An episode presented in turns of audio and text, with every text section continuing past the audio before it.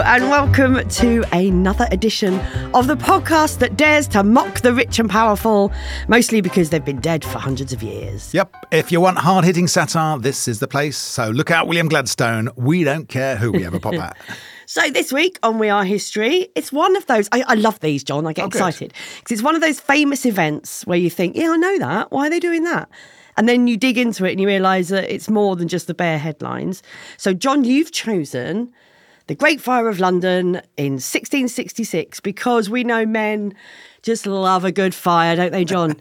Do the cooking? No chance. But on a fire, on a barbecue, suddenly all the men gather round, deep in discussion about the right sort of kindling. That's You love fair. it. I don't actually have a barbecue, Angela. My American co-writers think it's the weirdest thing that I do not cook meat outdoors. It's like saying I didn't own a television or a computer or a swimming pool.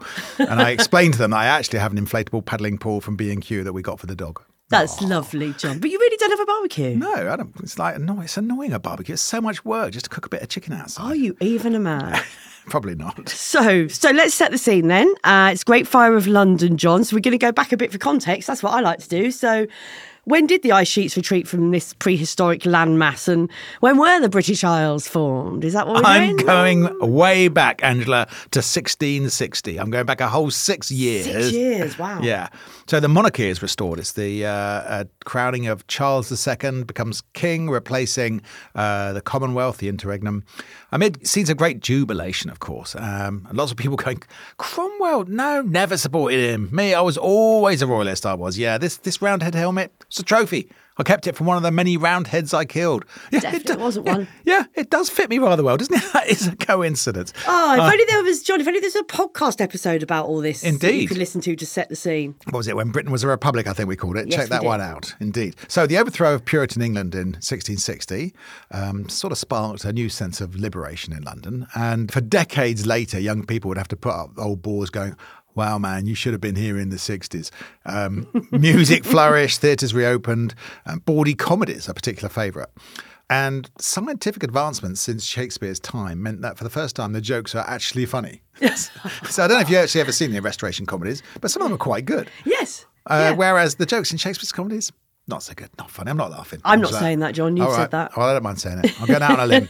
so architecture flourished. Christopher Wren was full of exciting ideas for magnificent new buildings.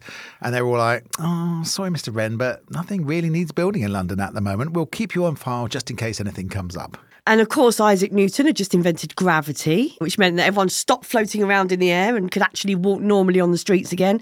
And of course, Robert Boyle developed Boyle's Law, which was um, something to do with pressure and gas, I think, wasn't it? I Very. Well, it was very important. Yeah, anyway. very important important. law. and Charles II gave his blessing to all these developments with his patronage of the Royal Society, which is a sort of science and clever people Yeah. club, right? Yeah, yeah. And that was founded in 1662. So science and knowledge Art is, and, and, art is all very exciting yeah. time. Yeah, and England's status in Europe had risen during the interregnum. Yeah, and trade's continuing to flourish. There'd been a couple of brief wars with Holland and Spain, and that meant that England now has the colony of Jamaica. And the conflicts have sort of seen England emerge as a formidable naval power. Yeah, new colonies founded America with William Penn founding um, Pennsylvania. That's it. And Charles's brother, the Duke of York, capturing New Amsterdam from the Dutch, which in his honour was renamed New York. And New York, then- New York. New York, New York. He declared that it was a wonderful town and that the Bronx was up, whereas the Battery was in fact down. Yeah, slightly different Duke of York to the one we have now. Yes, yes. Apparently, uh, there's a pub in central London called the Duke of York, and its pub sign is still a painting of Prince Andrew, and they won't take it down. I've been to this pub. Yeah, it's in uh, Fitzrovia, and they're like, "Oh, we're not giving in to political correctness. It's just a sign, and not it's not just the pub sign. There's a huge picture of Andrew on the side of the pub. Wow. I think the punters should ditch the pub and go to Pizza Express instead, maybe. Oh God, no. um, yeah. So the population of London at this point was around four hundred thousand, making it by far the largest conurbation in the country. It had about seven and a half percent of the population of England living in London. Living conditions obviously very cramped inside the city walls. Lanes and alleys were very narrow. Upper floors jutted out so far that opposite sides of the lanes were almost touching on one High another. five the people Yeah, living right. opposite. It'd be weird, wouldn't it, when you open your bedroom window and sort of could always shake hands with the person who lived opposite you? Be easy if you were having an affair with the person opposite. That would be quite Maybe that handy. happened. Maybe yeah, maybe that happened. Um, houses were really small and dirty, and people got water from wells, which was also a handy place to pick up a variety of horrible diseases. Yeah, and this upbeat atmosphere of optimism uh, following the restoration didn't last for that long, did it? Really? No. 1665, the Great Plague comes along, kills around 100,000 people. Many of the bitter Puritans who weren't in power anymore were like, ha, told you, this was God's judgment upon a sinful land. We knew this would happen.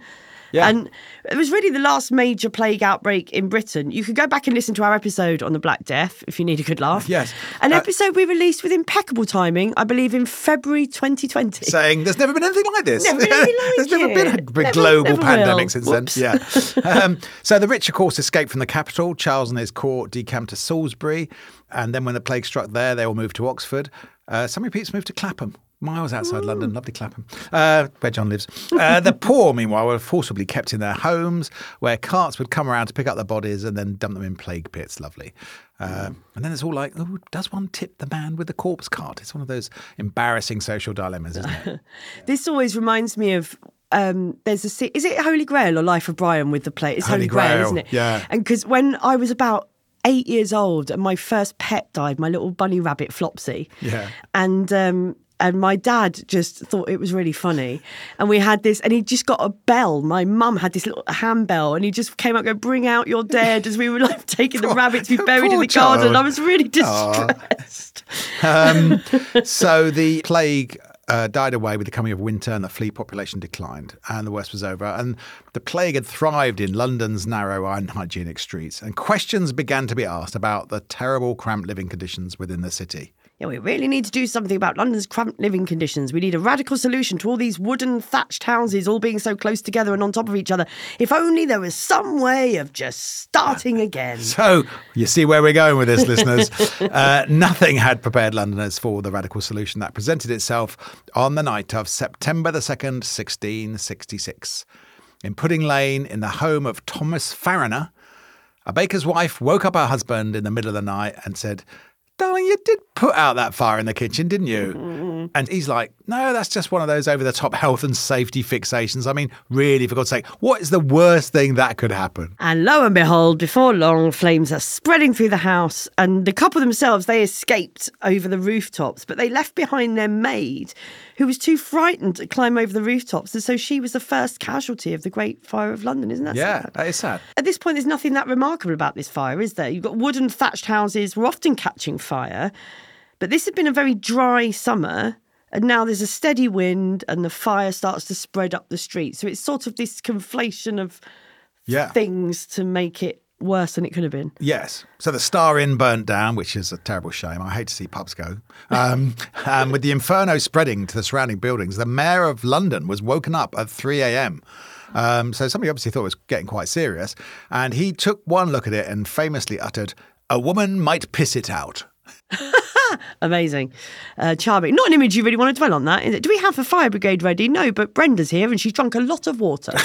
whether, so whether this was actually attempted is not recorded. Um, but by morning, the situation was becoming serious. It was uh, a Sunday morning, um, and the fire might have been contained to a few streets had it not been for the indecision and incompetence uh, of of the local his local government. He's like, Lord Mayor, the fire is spreading fast. You know, if we destroy a few more buildings in its path, we'll create a gap and save many, many more. Absolutely. As soon as this proposal has been submitted to the mm-hmm. Housing Safety Subcommittee, which meets on a bi monthly cycle, though it may be too late to get anything on the agenda for the 28th. Yeah, so the mayor basically refused to pull down any buildings without the owner's consent. And so, unsurprisingly, householders were, weren't keen to have their homes blown up. Um, and they hoped that somehow the fire might miraculously just stop or change direction. But these densely packed wooden houses had thatched roofs. They couldn't have been more inflammable. Really, That's a word that upsets me. Uh, That inflammable and flammable mean the same thing. What's the opposite of inflammable, John? Tell me. Uninflammable. Non flammable? I don't know. Anyway, You get to the you get to the big issues here, don't you? I this is the do. great injustice, the Great Fire of I studied linguistics. It annoys me. Um, but anyway, soon the fire uh, was destroying hundred houses an hour. Wow, that's pretty amazing. So down by the waterfront, there were warehouses packed with tar, pitch, wood. If anything was highly combustible, you can be sure it was being stored in the buildings in the path of the fire. Oh no, it's heading for the kindling factory and the, Oh, no, the the- petrol stores and the 1970s settee. What's next door? The 1970 settee. Oh, it's the firelighter factory. Most flammable things in the universe. Oh, never mind. The candle factory should be okay. yeah. Um, but it wasn't just one building set fire to the next. Big glowing cinders were being caught in the wind and landing on the dry thatch a few houses along. So it was as if lots of fires were being started deliberately. Uh, and that's what the paranoid conspiracy theorists losing their home all suddenly believed. Somebody must be doing this. It must be the work of our enemies. Right. So, yeah, because we like reasons for things, Yeah, don't we, yeah, human yeah. beings, other than just, no, it's just Disaster. bad luck. Yeah, yeah, quite. Um, so the fire started to spread along London Bridge, which, of course, back then was full of houses. And it was very fortunate that there was a gap in the houses, which had been caused by a fire that had happened a few years beforehand. Obviously, one not in the conditions to make everything else catch fire. And if that hadn't already been burnt down that house and there'd been a gap, the fire could have just spread all the way to Southwark. But as it turned out, the fire said, I'm not going south of the river at this time of night. And South London was saved. Come on, South London. Oh, yes. the diarist Samuel Pepys did what you should always do when there's a fire starting. um, rather famously, he buried a big cheese in his garden. Uh, you must remember the fire safety adverts when we were kids. If you smell smoke in your house, do not panic, but quickly wake the other members of your household and take a big Parmesan cheese from the kitchen and bury it in the garden. What would you bury, John? Would it be your piece of the Berlin Wall? Oh, that's very valuable. That is priceless. My piece of the Berlin Wall. Trouble is, if you bury a stone in the garden, you're going to dig it up and go, which one was it? Which one? Is it this one? Is it that one? I think I'd bury, um, if it happened now, I've got a mint twirl in the fridge and they're limited edition. Oh, no, definitely. Good call. So I think I'll bury that in case they don't make them again. My friend that I write my shows with, he uh, they, he lives in LA, and they did have the massive fire uh, come down from the hills Oh, and yeah, spread around yeah, their house, and they were told to evacuate their house. And he grabbed all his guitars and put them all in the car, and just went back at the last minute and took his wedding photo. and his wife went, "What? You took the wedding photo last? You took your you took your guitars before our memory of our marriage? It would, def- it would definitely be photos for me because they're the things you just can't recreate. yeah." Yeah, it would definitely be my photos. I don't care about that. I got them on my phone. Fool. So anyway, Samuel Pepys recording his famous diaries how he went out and he saw King Charles II and his brother, the Duke of York, directing emergency action. And do you know what? They weren't burying any cheeses, the king and his brother. No sense of correct Fools. procedure for during a fire emergency. yeah, so um, in the afternoon, the king and the Duke of York went on the royal barge to look at the city burning from the safety of the river. Nice to get a good view of all the poor people being made homeless. Um, and they decided, they took the executive decision to remove the useless mayor from being in charge, and they took personal command themselves. You can do that when you're king. Yeah. Um, soldiers were deployed around the city, houses were pulled down to create fire breaks, because no one's going to sue the king, are they? But there was, of course, no fire brigades or fire hydrants back in those days. Yeah, firefighting was pretty pathetic by our standards back then. Um, they had these sort of big brass syringes that called Right. squirts. Good and I don't know, if you've got your house is on fire, somebody go, I'll bring the squirt. It doesn't fill you with confidence. It doesn't, does it? Uh, it squirted less water than your nephew's super soaker. Um, so people would throw buckets of water, but obviously it's been a long, hot summer. People don't have running water in their houses. The wells are dry. There just wasn't a lot of water to hand. And nor was there means to get up high to throw the water on to the roofs. So frankly, it's amazing this hadn't happened before. Yeah, and soon people were abandoning their homes and heading for open countryside in quiet rural villages like Islington and Hackney. they hired porters or people with carts to take their belongings to safety. And do you know what happened, Angela? What happened, John? Surge pricing. Really? Yeah, just like Uber. The price of getting out of town suddenly got a lot more expensive during this busy period. So there's some records from the time. A Cornishman called Tremaine wrote, Porters' coaches, carts, and carters became at such an excessive rate that they could not be hired to carry a lading, I don't know what that is, a loading of goods, half a mile, and the uncoachable villains wrought on the people necessity would do nothing. Many heaps of rich cloth, indeed all sorts of wealth, lay trodden as dung in the streets. So disaster capitalism was ever thus. eh? Exactly. Yeah. Wow. So by the Monday afternoon, the city was destroyed from Cheapside to the Thames. The whole south side of the city bit of London, north of the river, if that makes I- sense to yeah, anyone north- who's not from yeah. London. And the homes of some of England's wealthiest men were on fire. And the Royal Exchange was next in line as the wind steadily fanned the flames and the fire started to move across the whole city. Yeah, and the chaos in the city and the mass exodus of people from their homes and the guardians of the great public buildings meant there was a great opportunity for looting. People came in from outside the city walls and under the claims of being there to help, ransacked the empty buildings and carried as much as they could take home. A few weeks after the fire, there was a royal proclamation ordering everyone who had taken plate, goods, and building material from houses demolished by the fire to return them to their owners by bringing them to the armoury in Finsbury Fields, where they would be kept and inventoried and returned to their rightful owners. Yeah, good luck with that. Yeah.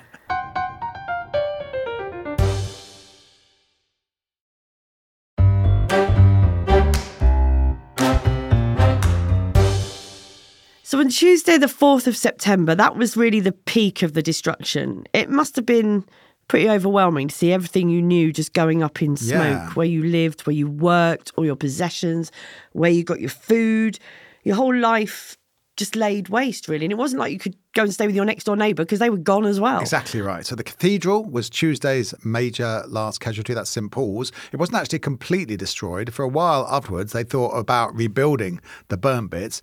Uh, but then a couple of years later, another part fell down, and uh, that's not what you want when you've gone in for a quiet moment of contemplation. So, uh, lots of Londoners during the fire thought St Paul's might be a refuge with its stone walls, but all the publishers and booksellers said, "Well, let's place all our books inside there because that'll be safe because the uh, it won't- safe place. that's a safe place to put all the all these bits of paper. Um, so that and the wooden scaffolding that they had outside for the restoration that was going on at the time meant that it was soon burning inside and out. And And there's part of it as well serves them right because if they'd used that as a refuge for people rather than books, maybe that wouldn't have happened. maybe right, yeah, So it should be said that it was a slow and steady progression of the fire. It wasn't like the whole city was suddenly on fire in a night. Yeah. It took four days for the fire to burn across town. And it's something I think we find hard yeah. to comprehend, apart from maybe from the Californian wildfires, when you looked Yeah. at how hard it is to control. Yeah. And that's with the equipment they've got now, you know, once the fire's out of control. Um, but it's partly because it was so slow that the death toll was actually pretty low compared to great fires in other cities around the same time. So in Tokyo in 1657 or Edo, Edo, as Edo, as it was called, back that then, yeah. 85,000 people died in that. And in Istanbul in 1660, 40,000 Yeah. people died. Yeah, So the Istanbul fire started in a store that sold straw products right beside Firewood Gate. I mean, that's just asking for it, isn't it, Angela? um, so anyway, by Wednesday night, the fire was effectively over. It, it had destroyed 13,200 houses, over 80 churches, 44 company halls, and most of the old St Paul's. There was probably 100,000 people made homeless and people put up makeshift sheds in the fields and woods around the outside of London, and many of them were still living there 10 years later. Wow. And so many churches were destroyed that dissenting meeting houses were requisitioned. So it's right. So d- divine intervention led to our religion losing its church, but yours being spared. So what I'm taking for that is that we should get your church because it's obvious that that's why God burned ours down. It seems fair, doesn't it? That it's like, yeah, yeah, you can justify anything with religion, can't you? Absolutely. Yeah. And then 10 temporary tabernacles were constructed. These are John's notes. You can tell Yeah. he's done this just to 10 10 temporary, temporary tabernacles. tabernacles. That definitely sounds like a tongue twister.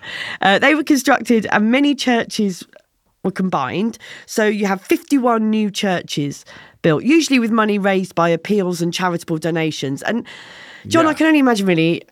Like how much were those churches prioritised over feeding poor people It's insane, isn't and it? the homeless Yeah, as I that had said, lost their houses? It's- Everyone's still living in sheds in woods up in Highgate really and in uh, grim? Islington. Yeah.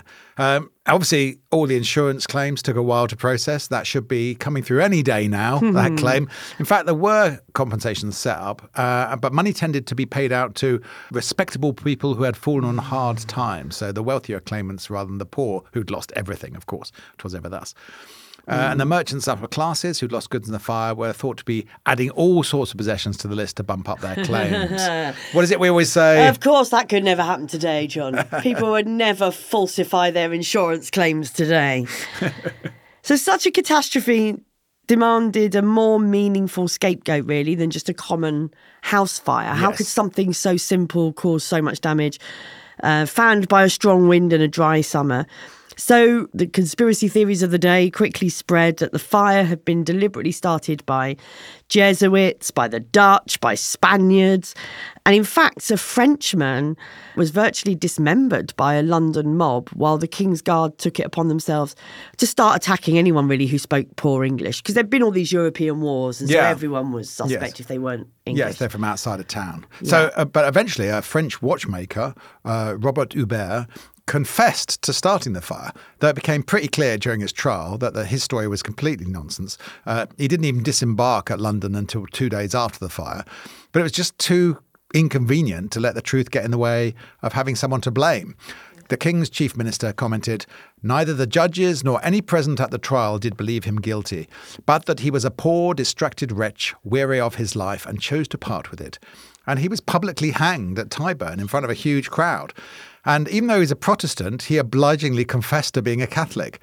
And an official plaque was later put on the monument to the fire, blaming the Popish faction for the inferno, where it remained until 1831. Jesus, soon to be replaced with a plaque blaming Muslim extremists or whoever right. the next scapegoat needs. to Yeah. It's really shocking that that, that whole phenomenon of false confessions is quite interesting. It is I mean, quite how common. I read a bit more about this guy, and I don't know how much it came from him or whether he was pressured into it, or that some sources I think say he was of quite low intelligence and might have been Sometime- yeah. coerced a bit. But people do it, don't they? We did They that. We did that podcast confess. on the uh, Roadhouse murders, uh, and that was a huge scandal. And somebody came forward and said it was me, and you know it wasn't him. And Mm. Yeah, uh, uh, sometimes it's attention seekers, and people are just sort of suicidal or have mental health Just problems. want to be in the history books for something, I yeah, suppose. yeah. So um, the monument to the fire is quite handily, John, right next to Monument Tube. Oh, I suppose. I suppose, yeah, yeah. I thought that's a good place to put it. Right, There's a tube station with that name. Might as well. Absolutely. Um, and, and it, interestingly, the plaque initially did say that the fire was caused by the wrath of God. Um, but then a few years later, it became more politically useful to blame the Catholics for the fire, just be a bit more Yeah, yeah. precise. And uh, so history was rewritten to better suit the agenda of the day, really. yeah.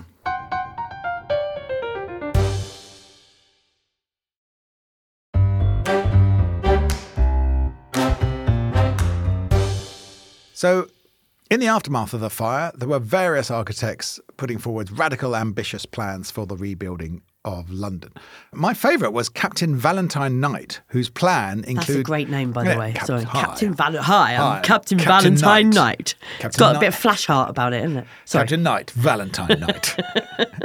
Uh, His plan included a canal through the city to carry goods, which he said would give the crown a perpetual income of over 200 grand a year. Do you know what King Charles' reaction to that was? Go on. He had him arrested and put in prison. Ooh. It's like, how dare you suggest that I would benefit from the aftermath of this terrible disaster that's happened to London? Everyone had lost everything, and so no one wanted to be seen as if they were on the If make. only our current government had those sort of scruples, am I right? Am I right? My name's Angela Barnes. Right. Thank you. Good night. yeah, the Lord Mayor, Sir William Bolton, attracted controversy. This was the new one to replace the crappy one who hadn't pulled down the buildings. Mm. The new Lord Mayor, Sir William Bolton, attracted controversy by refusing to waive his right to the traditional money paid to the incoming mayor for the beautifying of his house. See, it's Boris Johnson's wallpaper all over again. It could never happen today. No. The merchant tailors wanted to excuse the traditional gift because of the financial pressure everyone was under following the fire.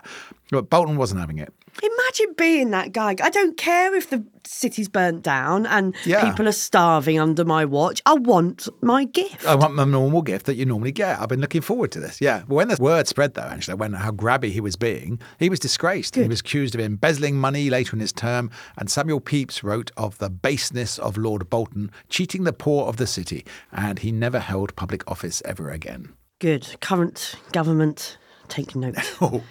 Um, there were some visionaries uh, who thought that this was the opportunity to make London one of the great architectural beauties of the world, really. Uh, Christopher Wren famously uh, produced these exciting drawings for a whole new London, a majestic and confident city with classical squares and imposing boulevards with a grandeur and scale that could match anything in Europe. And then everyone, oh no, no, you can't do that. No, sorry, no, no. See, uh, my basement is underneath where you've got that. So um, that was the thing. So just yeah, his his ambition was stymied by vested interests. Really, everyone wanted to cling on to the patch of land that they had beforehand, Mm. uh, and so the city of London today remains a modern conurbation built on a medieval street plan. Um, there was a special court set up to rule on which plot of land was owned by whom, because it was so complex with tenants and sublets and who had the right to live where. But henceforth, Angela, no building was allowed within 40 feet of the river or the river fleet, and compensation was paid for owners of land there.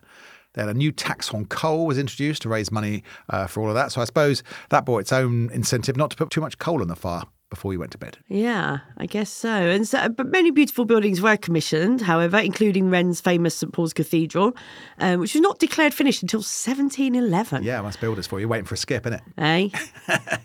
but this time, the city was rebuilt mainly in stone and not the combination of wood, thatch, and firelighters that had been approved by safety officers last time, which is, you know, encouraging that they did learn something. Yes. Um, the ban on wood and thatch in London remains in place, and the only exemption was when they built the new Globe Theatre on the South Bank.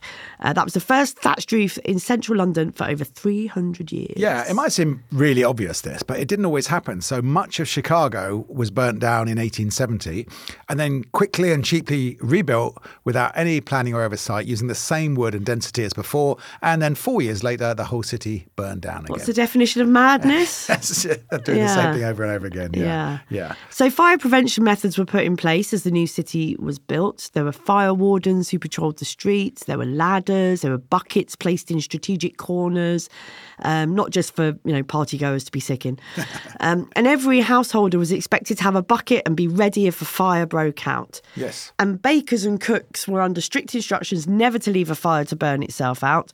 And henceforth, they had to put water on it and make sure all fires were extinguished before they went to bed. And I'm telling you, John, that is the beginning of health and safety gone mad. It's ridiculous. Yeah. I mean, as I said, as, as, as the baker said, what's the worst that could happen? Exactly. Um, and in the following years, um, although there were serious fires in London, in other parts of the city, in Southwark, for example, there was never again a massive fire to that extent that there was in central London until December 1940. When Ah, yes, that was it when London endured what was called the Blitz, Angela, which is a thing, and an, it's an old war called the Second World War. No one ever talks about that. It's another bit of forgotten history. yeah, we might look at it one day.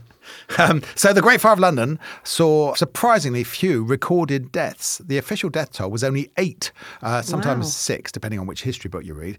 Does that include poor old Robert Hubert? Uh, I don't think it includes the guy who was hung for doing it. No, I think it's people who are uh, presumably consumed Burnt in the flame, yeah. uh, in the flames, including the maid from uh, Pudding Lane.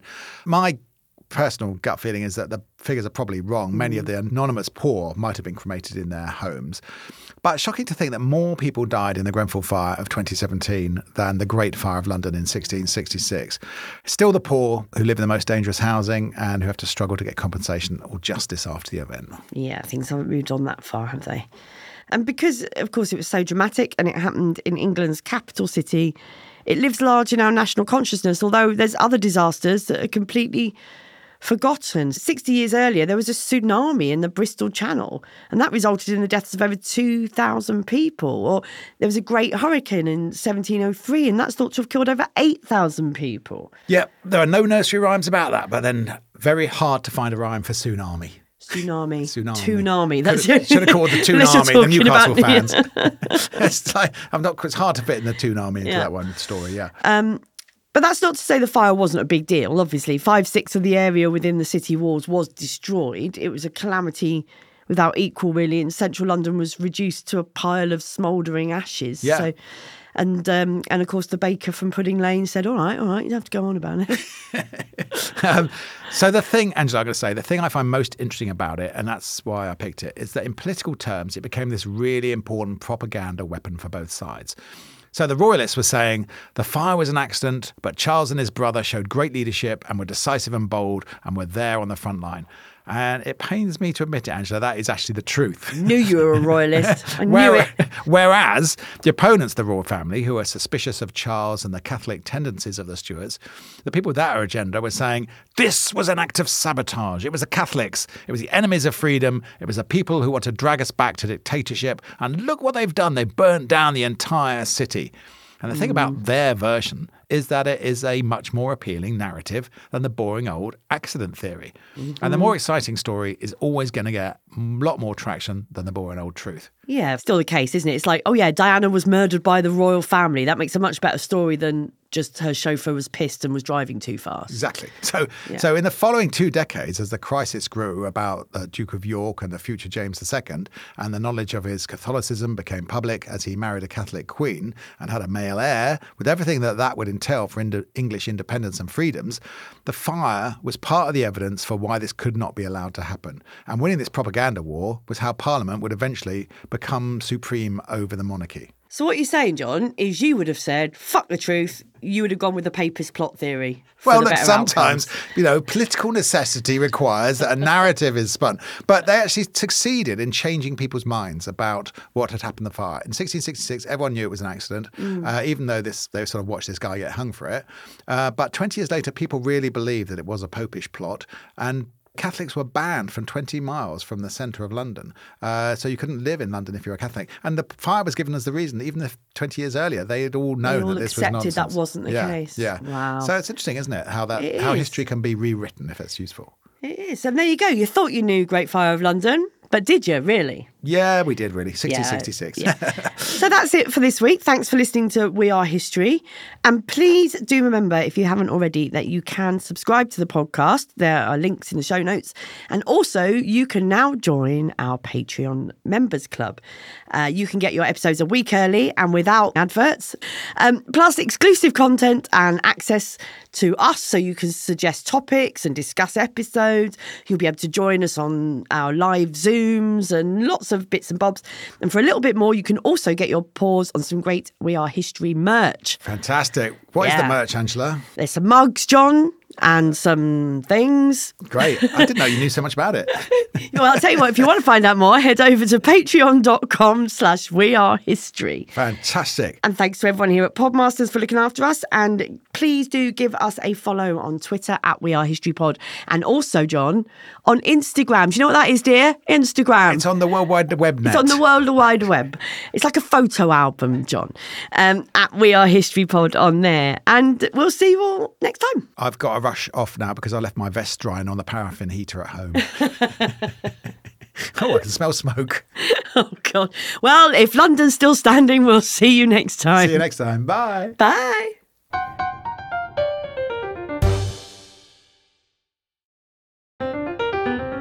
We Are History is written and presented by Angela Barnes and John O'Farrell, with audio production by me, Simon Williams. The lead producer is Anne-Marie Luff, and the group editor is Andrew Harrison, with artwork by James Parrett. We Are History is a Podmasters production.